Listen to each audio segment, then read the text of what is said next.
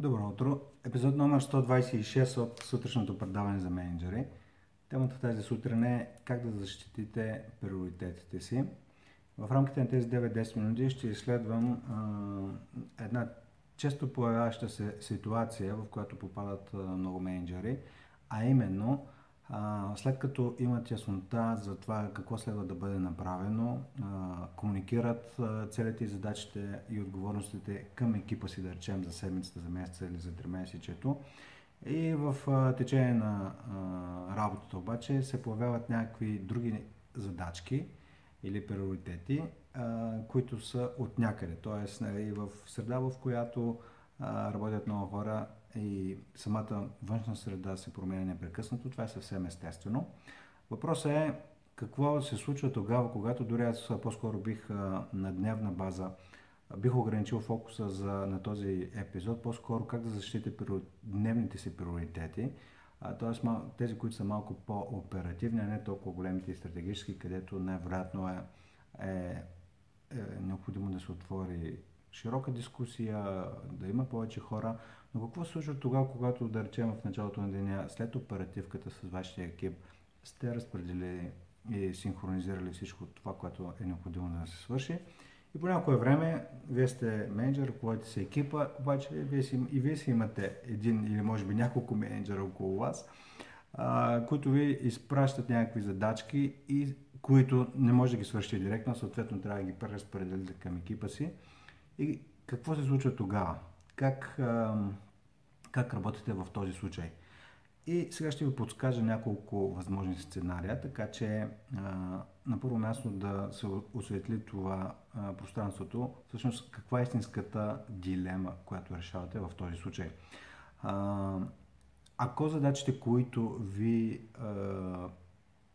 така, попадат на вашия радар, са в унисон с това, което трябва така или че да бъде свършено. Тоест да бъде повишено качеството, да бъде повишена скоростта или да си оптимизирате бюджета в по това, което работите в момента. Допълнителните задачи всъщност не са някаква драма, те по-скоро могат да ви помогнат. Но истинска, истинската драма е тогава, когато а, работите целенасочено, уловили сте енергията, вдъхновението на хората в определена посока и ви искат нещо да бъде свършено, което обаче е различно от този приоритет, приоритетите на деня, нещо, което трябва да свършите всички заедно за днес. Какво правите тогава? Вие разпознавате, че тази заявка може би е важна до някъде, но със сигурност не е, не е нещо, което е да е с голям критически а, импакт а, върху работата, не само вашата, но на цялата организация, но само заради факта, че някой менеджер, така, с, а, дали вашия менеджер или някой около менеджерите, а, около които а, така се върти слънцето в организацията, а, е пожелал това нещо да бъде случено и свършено. Нали, правите ли нещо? Как реагирате в този случай? И сега истинската дилема, която трябва да решите е дали а, осигурявате пространство за работа и правите възможно екипа ви да си работи по приоритетите или осигурявате пространство новата заявка да бъде свършена. И сега тук са двете неща, с които всъщност са истинска, истински избор, който осъзнато или неосъзнато трябва да направите – тогава, когато разпознаете, нали, че това е, ще затрудни работата на екипа ви, дали с този менеджер стартирате и правите а, дебат, нали, връщате а, или обяснявате всъщност, а, че каква е важността на, на, на настоящото нещо, върху което работи екипа, екипа ви, или просто приемате. И, и нека да, да видим всъщност какво означава един и втория сценарий. Ако в първия случай вие виждате, че това няма голям положителен ефект и а, почнете да водите разговор, т.е. правите някакъв пушбек към този човек, а, това, което се случва е, а, че от, всъщност две неща, две основни неща могат да се случат. От една страна този човек първо се фрустрира, че не поемате топката, не му се действате, нещо да бъде отметнато, което вероятно има някаква причина, щом го иска от вас.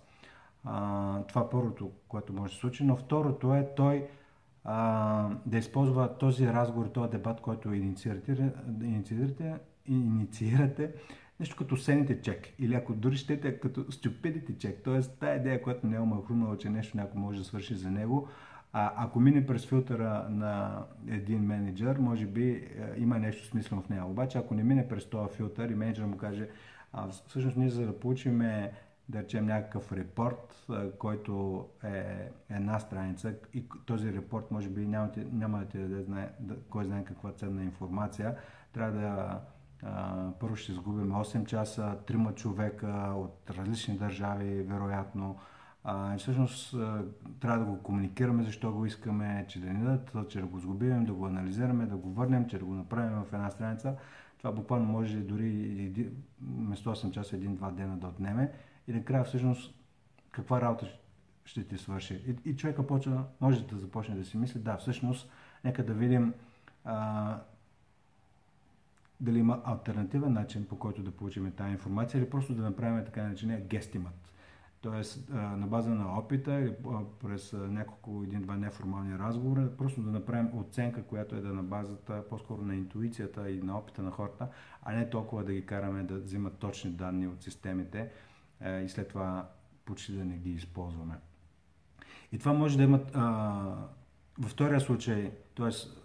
ако направите този пушбек или върнете е, и защитите приоритетите на екипа си, а, човека срещу вас, нали, от една страна може да ви възприеме като не екипен играч и дори а, така нали, да ви се развали отношението.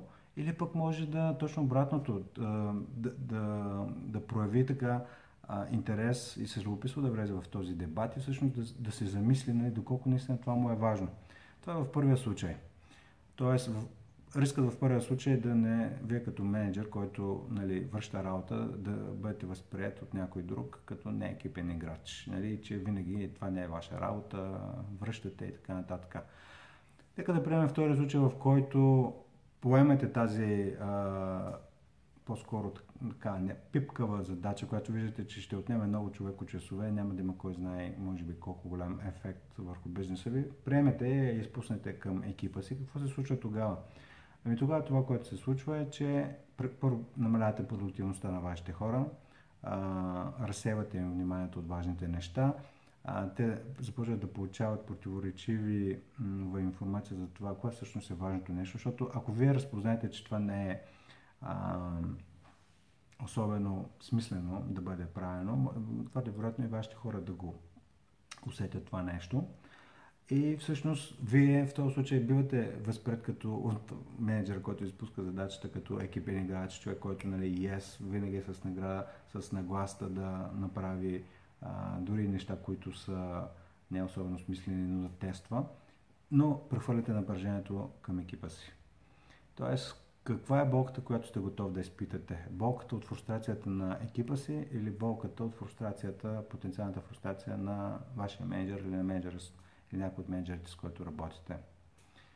А, и темата, на стартирахме от там, как да си защитавате приоритетите. А, смисъл не е просто да си защитавате приоритетите, а, а наистина да валидирате, ако погледнете малко по-отгоре, а, не да защитавате екипа си от всичко, което а, от всички така метеори, които а, летят към него. Метеорите естествено като някаква метафора за безумни, студени, твърди, безмислени задачи. Или точно обратното. Нямате никаква защита, т.е. няма никаква атмосфера, вие ако сте като атмосферата на, на тази планета. Всичко, което се появи, ги удра директно тях, удра ги, докато те започнат да падат от тази планета. Виждате, не ви дадах конкретен отговор какво точно направите, по-скоро така а, направих по-плътен, по-ясен пъзел, който най-вероятно трябва да решавате тогава, когато сте се фокусирали, имат си приоритети, обаче отвънка а, се появяват и нови. И дали сте готови да платите цената от болката за фрустрация на екипа или фрустрация на менеджерите, с които работите. Две неща накрая. Кое е най-ценното нещо, което си взимате и как ще го използвате? Хубав ден ви пожелавам и до